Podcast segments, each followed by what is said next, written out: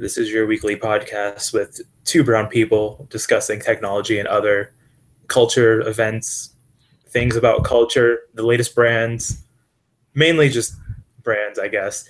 Yeah. I am your host, Christian Colocho, and with me Um, today is is Sadiq Safe. And we're starting off with our favorite social media company of the year, uh, Facebook, of course, and how Facebook uh, drives traffic to sites, really, or how traffic is sort of like uh, it's siloed through Facebook, as Facebook is sort of like its own content generation system now with instant articles. Can you can you tell us a bit about instant articles, Christian? well, um, sure. So, as you guys remember last week, we had uh, we were talking about we did a general overview of all of our favorite companies, right? And we just and piece we we left Facebook because we want to drive this into a larger, broader discussion a discussion on the publishing industry. Right. But to start off though, so Facebook recently lost in instant articles, which is essentially them saying the mobile web sucks. So we're just going to build in our own version of the web that you guys can put your articles in. So imagine like an RSS reader Mhm. With each RSS feed being only able to be read in that specific reader. Right.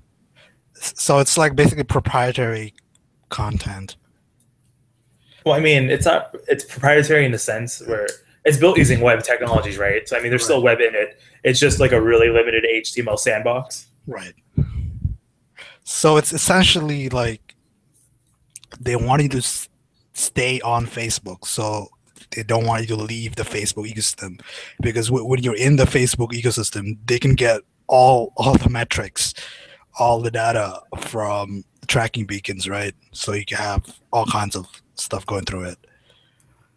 Because once you leave Facebook, the data is no longer in Facebook's hands. So Exactly.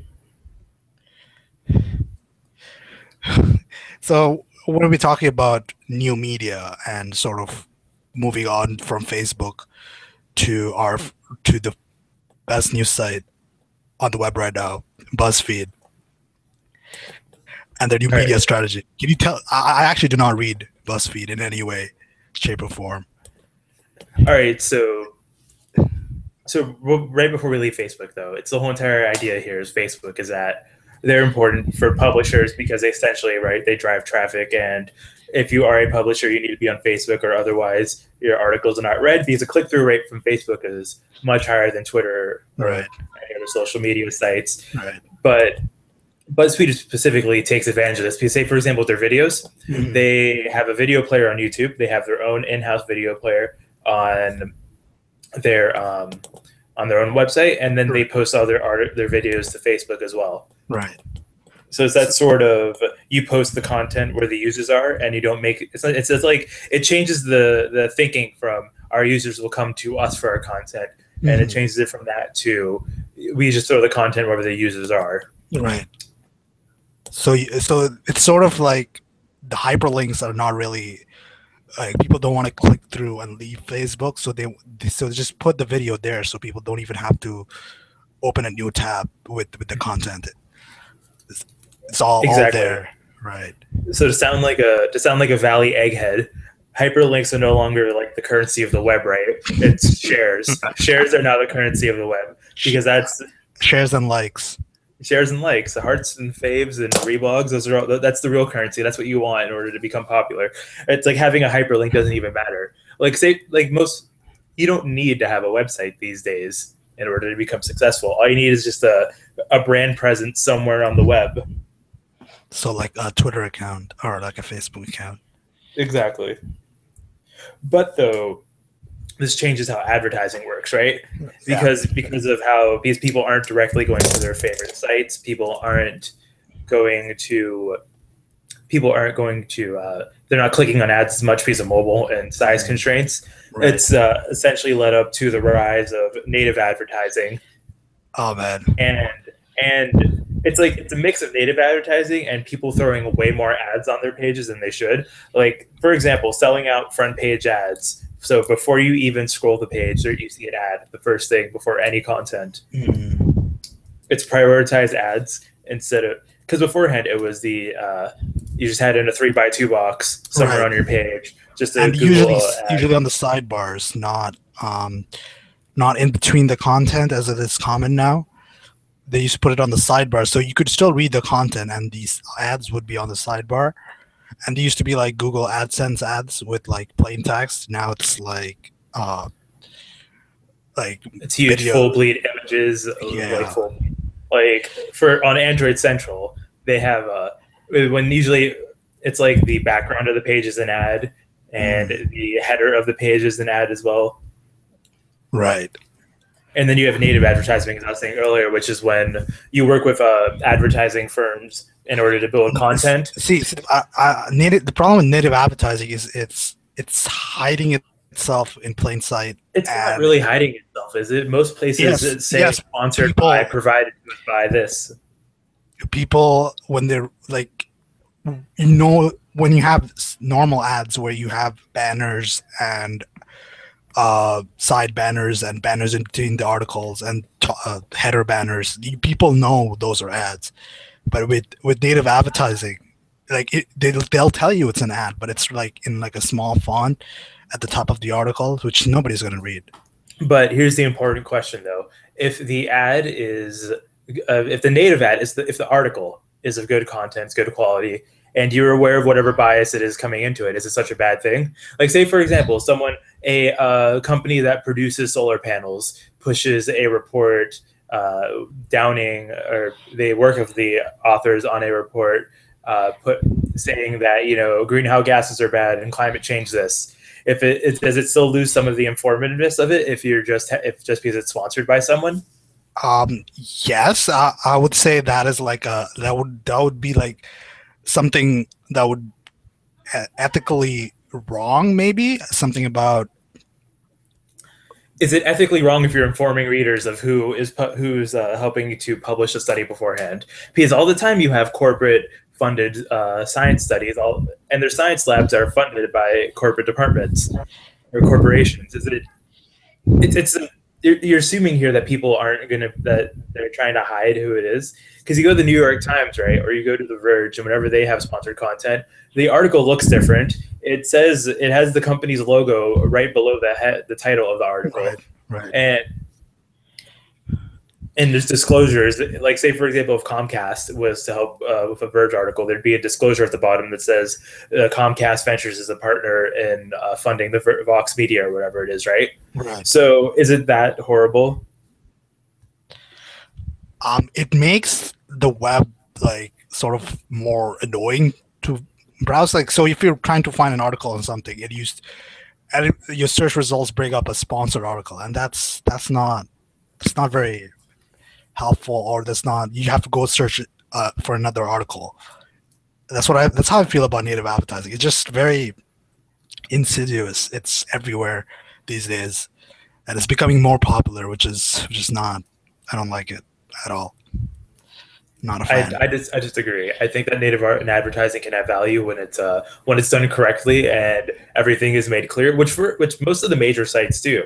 Like BuzzFeed, for example, they have a banner right below hand that says partnered with Dove or sponsored by Dove or whatever. If they're doing one on, Right. say, for example, women's beauty and how empowerment and that kind of stuff. Like, so I don't see where's I don't see how there's that big of an issue. If you're just if it's made clear to the reader, we can just assume. I assume that people are smart. I assume that people who are reading your site can think for themselves and that they can make right. an opinion based off of whoever is sponsoring the article. Right. If you're having BP sponsor a uh, climate change isn't real, buy some more gas article, then I mean, it's is it really? Is it is it really what? Is it it's it's biased. Uh, everybody Is it would pro- It's Probably biased, no. but the bias is clear. We're assuming. I think the I think the, the argument here is that you're trying to assume that art that these that new media should be unbiased. No, no. See, the thing is, there's a difference between editorial pieces and um, quote unquote factual, objective facts presented to you as via native advertising.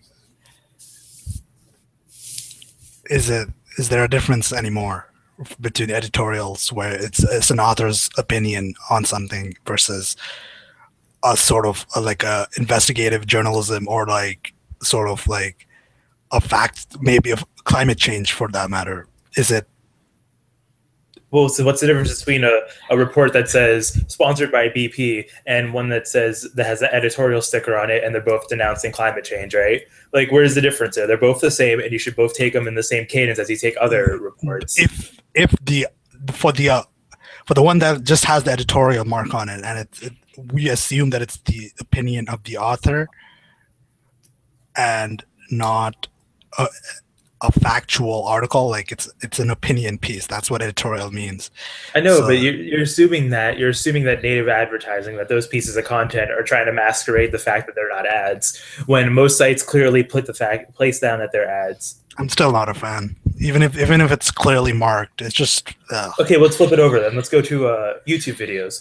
YouTube videos are sponsored by a specific person. How, how do you feel about those? Because those are also content that are being funded by specific companies. yes i'm aware of that yeah Say, for example, someone someone like uh, MKBHD gets a review unit from Yeah. OnePlus, and they're like, "Hey, test out the camera," right and he says positive things about it. How do you? says, he says positive things about it does he put a disclaimer on it does he put it like it's not a review it's uh it was given to me by uh oneplus Exactly, for- and these are what these and these are what these sites do. This is what the New York Times does whenever they partner with a brand in order to uh, build uh, to build a report. Mhm. So I don't I don't see how one just because one's in text and one's in a video. I don't see how they're that that different. Well that, It's it's a necessary evil. People got to eat. Speaking of people gotta eat, um, we should So- probably probably talk about Safari's anti people eating device, uh, content blockers, obviously. Content blockers, for those who don't know, um, it blocks scripts and ads and other third-party sources from Right. being loaded while you're loading a web page. Right. So that includes things like tracking beacons, um, f- uh, social media buttons, things like Google Ads. Analytics. Google Analytics, any kind of other analytic uh, s- ads. In, most people use it to block ads for the and most part. JavaScript though. It also too bad bad scripts that make your page hang. Those are also blocked through it. So for there's a recent debacle about this because uh, it started with John Gruber, as as most things tend to do. As most things tend to do, it somehow started with John Gruber. Of And course. John Gruber runs Daring Fireball, and he was uh, he linked to a piece on someone pointing out iMore, and iMore is a Mobile Nation site. Mobile Nation runs uh, Windows Central and Android Central. Android Central, yeah. Mhm. And as, as I was alluding to beforehand with how they do their ads, those sites are egregiously known for just over the top advertising. Over, to- over the top advertising and ridiculous header sizes for the site design, which is another pet peeve, but that's that's for another day. Okay, so and actually, I want to open this piece to get the exact numbers. Let's get this correct. How many uh, content sources were loaded from iMore? All right. It says was 38, 38 third party scripts. 38 third, so 38 individual uh, third party scripts. So Right. Google, Amazon, Twitter buttons, Facebook buttons, other trackers, other Mhm. analytics. Uh, even though it's not all, like, don't assume all trackers are bad because you also have uh, Cloudflare for keeping your website up and someone tries to DDoS it. They also have a tracker that's implemented. So it's not like, I'm not saying here all trackers are terrible. No, I'm not. It's just that there's so many. You you have so many third party scripts that you're loading, and they're loading in the background, and you, and you don't know about it unless unless you look into it, right? Yep. And the and what's more what I disagree with is the where he complains about how big the web page is. The web Mhm. page is 14 megs. Right. And he, he places down a uh, disclaimer saying that the same article that the, the one that we're having linked to in the uh, show notes, which you can find at two shades of brown.com. It's Right. uh the web page is from 125 to 175 Some- kilobits. Right. so it is a huge difference but i mean i need to talk about this web page sizes because it's it's you you're gonna have a different size if you load it on a phone if you load it versus loading it on a desktop because Correct. Yeah. because Yeah. on a on a desktop you have a huge performance budget you can blow it right when you load a page you can load all the scripts all the ad networks everything and when you're on mobile because you don't want jank you don't want uh, jaggy scrolling and janky scrolling and all that stuff Right. you do deferred loading for a lot of stuff. So when you first load the page, you would load the text and all that, and then Yeah. images would come by afterwards. Mind you, images are also scaled to for the device. So if you're on the desktop, you're going to have a higher quality image versus a mobile uh, Right. because of the differences in screen sizes and all that. You don't need to have the same quality images in order to make it look good. Mhm. And a lot of JavaScript uh, stuff are not loaded. So, say for example, on The Verge, back when they had comments, comments would be loaded once you scrolled there on mobile, Yes. and they load by default on desktop. Mhm. So that's like that's what I'm saying here. So the entire page wouldn't load. So Right. it's it's it's it's it's it's it's false. It's you can't like a 14 megabyte think- page on your desktop. I think people people are missing the overall uh sort of there's a sort of bias on these articles where you people are on very fast connections and they're complaining about um 14 megabyte pages where uh pe people are using desktops even um on slow much slower connections with much higher latency so people using um, slower DSL or satellite internet, or just maybe they're maybe they're in somewhere where they're just far away from all where the servers are, so their latency is horrible and they're But loading. even but this is like a solved problem on the web though. You have the text, you have the site, you have different, you prioritize uh, different parts of the web uh, Right. Page, right? So you have text and the structure of the page load first, so you can Right. read the article, and then Mhm. images are like the last thing to load right before. Yeah. There's a hierarchy of things, so it's not it's a solved problem that big websites pages is and slow loading connections, right? what about uh, on mobile where you're loading um, scripts? How much does that affect your uh, bandwidth quota for those people who are on? Um, Um, So so in Safari and Chrome, I believe, and maybe Internet Explorer mobile, they all support having uh, loading compressed files. You send compressed files to mobile, and those are unzipped for scripts in that. Right. I, I mean, on mobile, it's like loading so many scripts. Is it? Well, I mean, I'm not saying it's a good thing. I'm saying you should really, you should. The the mobile web is slow because a lot of these web apps, like, so you have a lot of developers who. It's just so much jQuery. That's really what it is. It's just it's unneeded JavaScript. It's it's it's the main problem are these frameworks. There, you have web frameworks that make it easier to build stuff, but the performance overhead from using these frameworks is Mhm. outrageous. Mm, Like for example, Polymer. right. Polymer is uh, Google's own material design web framework, Mhm. and what they're it uses paper elements, and it's it's a whole bunch of weird code names for it. But so that has terrible performance on Internet Explorer because they optimize it for WebKit based and Blink based browsers Mhm. like the issue here is that they're they're not thinking from a global perspective they're thinking from oh hey i have this samsung galaxy phone or i have a nexus 5 running the latest version of chrome where i can use all these fancy web elements Mhm. Where there's a bigger performance budget right Right. Uh, I mean, the article on The Verge about the mobile web being terrible, and it's just uh, the, the article is blaming Apple for uh, having like a terrible web platform It's- on their phones. i mean it's it's a, it's a mixture of both right? So you have because load facebook.com up on your phone right now and that web app is smooth. There is a no jank in there. It works perfectly. You have all the functions of it. It's not jarring. It, things are things are where they should be. Post work fine. And it's fully featured right? Right. and it works and there's no problems with it. But so it's a mixture of web developers just doing bad things and web browser and also apple. Apple does have a problem where they safari on ios isn't as up to date with standards wise as it probably should be compared to chrome and firefox and you can't and you can't and they have a monopoly right on web browsers on yes, ios because there's, there's you cannot you have to use the engine, the WebKit engine. Though, fun fact: Windows Phone also has the same limitation. Android is the only platform that allows you to use to have apps that can run their own code. It's like Well- downloaded from other sources. hmm Most people on uh, are most people on Android using alternate browsers. They're probably using Chrome. So I think Well, I mean, a lot of devices either ship with the stock Android browser, which coming with Lollipop, right, is using is, the is, is Chrome based, Yeah, so, or they're using Chrome. I don't think anyone really uses Firefox. And, and then you have those those nerds who use a Dolphin. Dolphin. There's there's a bunch of alternate browsers, but I'm not, I'm not sure which engines they use in the background. That's what I'm curious. Some of them might just be wrappers around the web web view, and Yeah. others Mhm. ones might be using their own. But Yeah. the point being, though, is that it's a mixture of browser vendors not uh, optimizing well enough and web developers not optimizing well enough.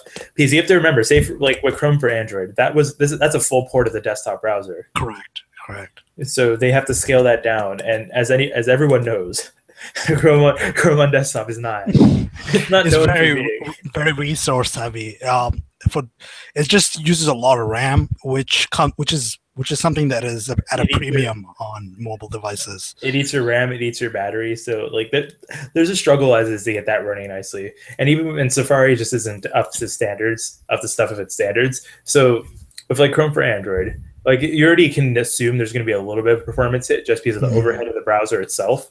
Right. And then you have our uh, sites like The Verge, right, that are trying to load scripts and load web uh, images and all that while you're Mhm. scrolling. And that just See, I, I come at it from uh, like I I use iOS for those people for the audience, um, and I use Chrome as as the browser. People are like, "Why are you using Chrome?" And I I would say because I use the sync features where you have like the bookmarks and stuff, um, and it performs okay. And if you load a few tabs in, you'll no- start to notice the RAM problem where um, pages will sort of like go into cache and then this they load again from But we should, but we should, we should note though that Chrome on Android on iOS is a completely different beast, right? right. so it's- it's, like- it's, it's using the WebKit um, because of the iOS restrictions. So it's basically it's a wrapper around a web view, like a really fancy one. Yes, I use it for the Chrome features, not for its uh, distinctiveness. It's not distinctive enough. But say when I'm on a, a 3G connection, say because my provider doesn't have LTE, and I'm trying to load a site like The Verge, it is slow. Uh, it's it's partly my provider's 3G being congested and slow, but it also The Verge is a ridiculously big site, even on mobile. It's just a lot of. It's slow. It's a jQuery everywhere. There's um, all kinds of ads. There's you're loading so much crap. It's just horrible, really. Browsing the mobile Yeah. web is just it's not a pleasant experience.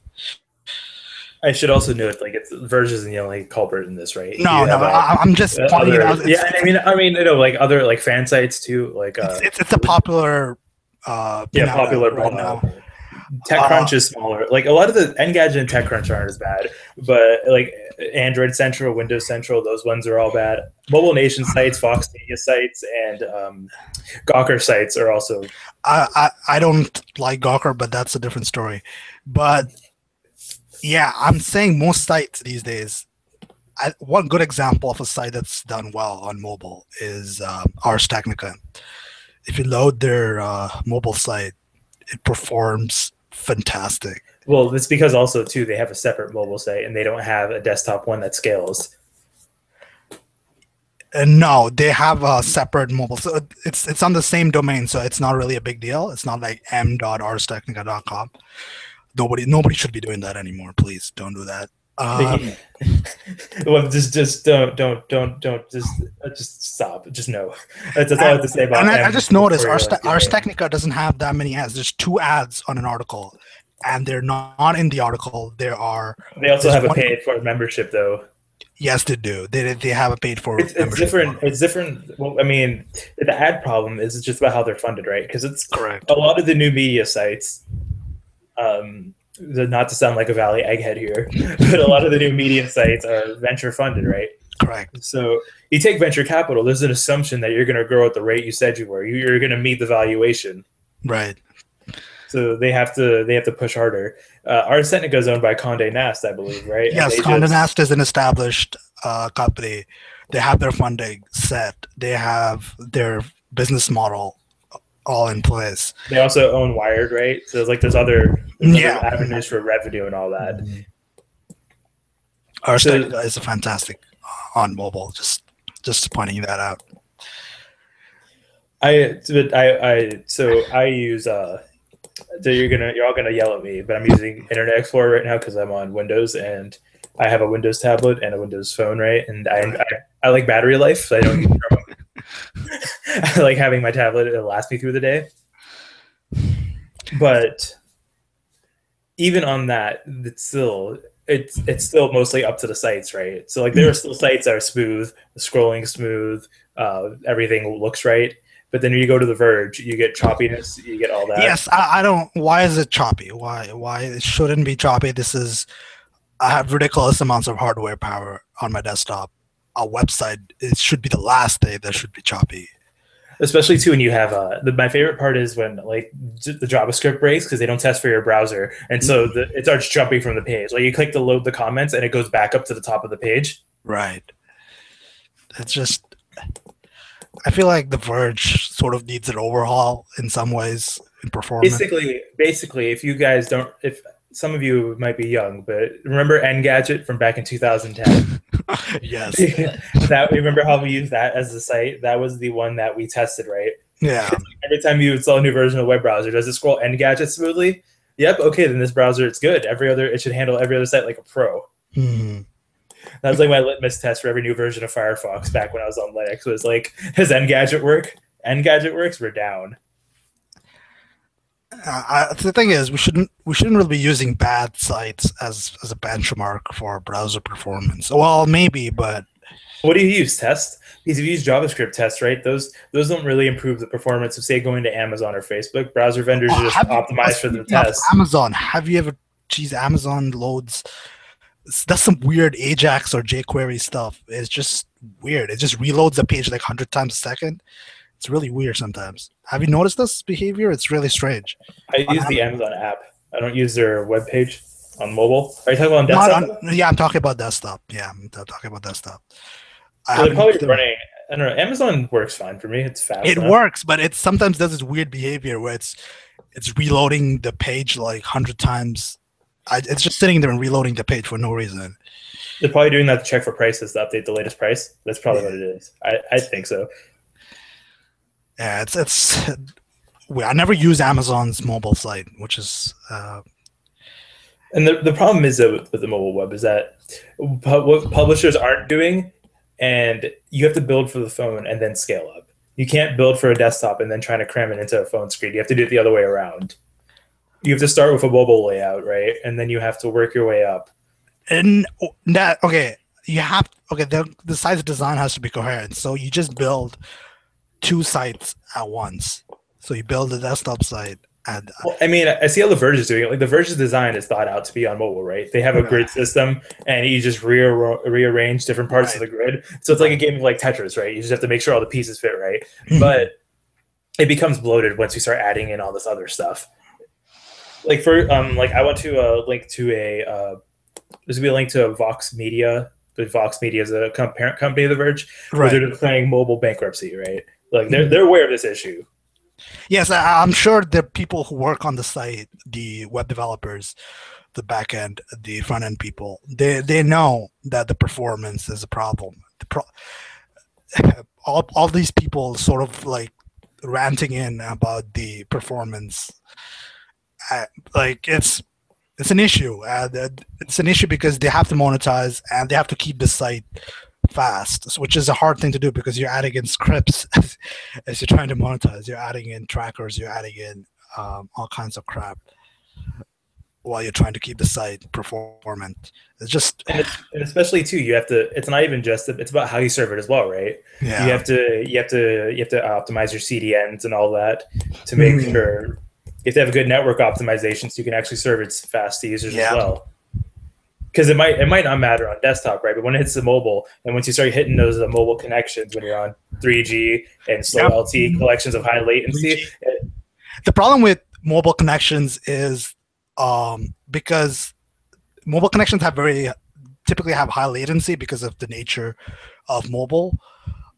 And on high latency eh, loading web pages becomes a big pain because of how, how the way uh, tcp works in the background but it's just slow because of the latency so on mobile it's like on desktop it's like you're loading the page in one second but on on mobile it's like 2.5 seconds It's just crazy, and that's why you have the optimization that they do these days with uh, custom JavaScript for multiple form factors, and you have to test for those.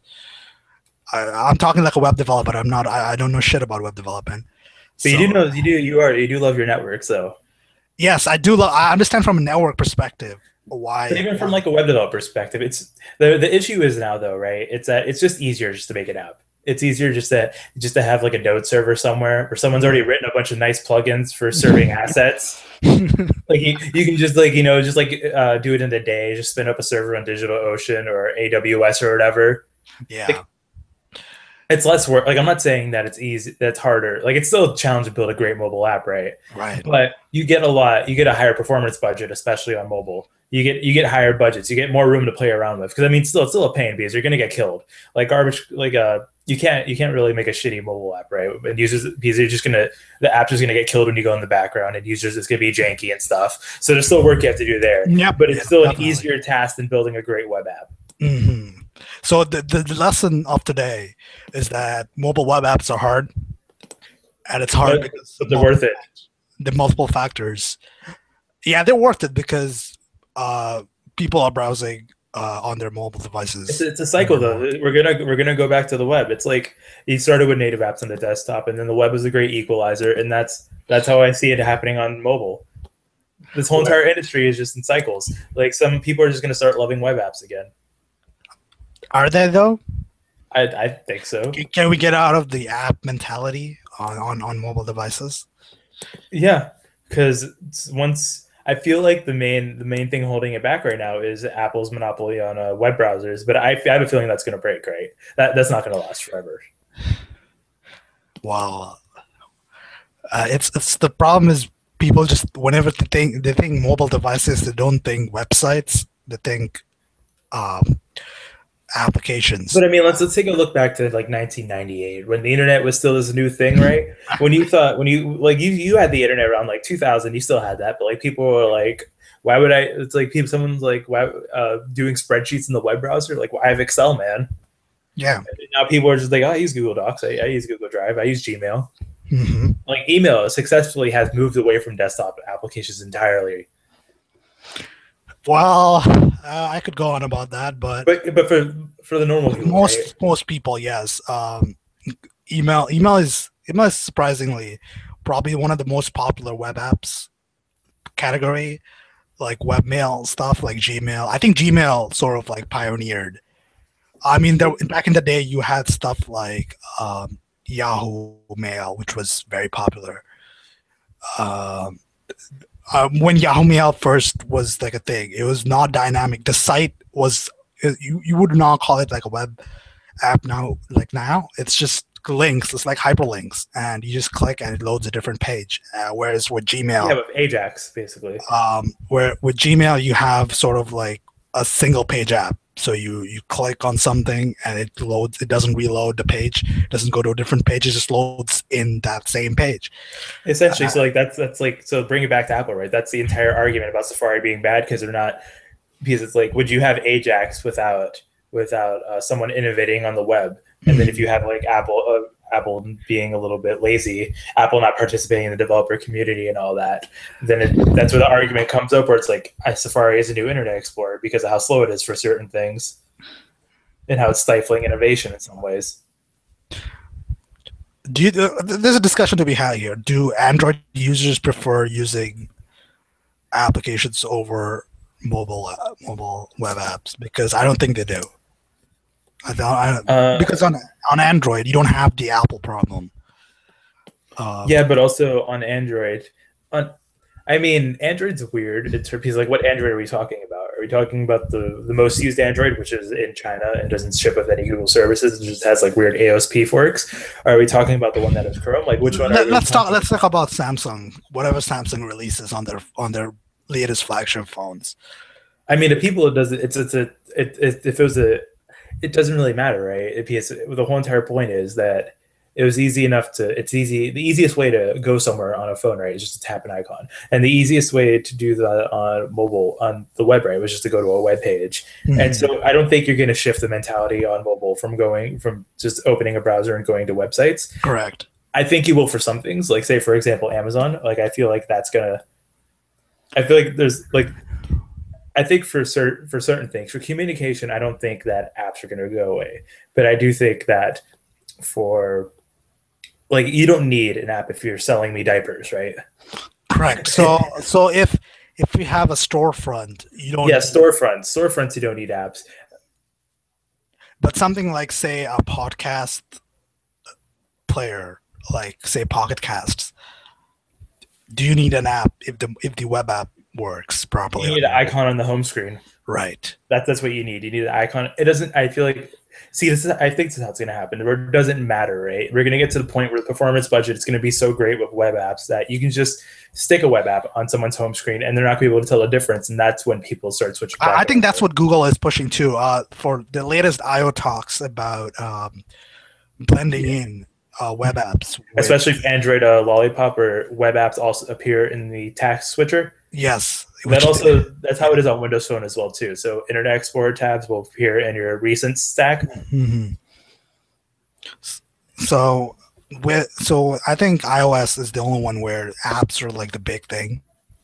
Still, is Apple, is Apple going to change that? I I don't know. But the, I don't think Apple is. But is Apple going to be forced to have to open up their app store a little bit more? I think that's the, that's a more important question. I don't think that is happening. I don't think they're already the FTC is already looking into them for their uh, music subscription. Oh yeah, the anti-competitive. Yeah, because they charge thirty percent for Spotify and them, right? But they don't charge thirty percent for the obviously for their own music service. Mm-hmm.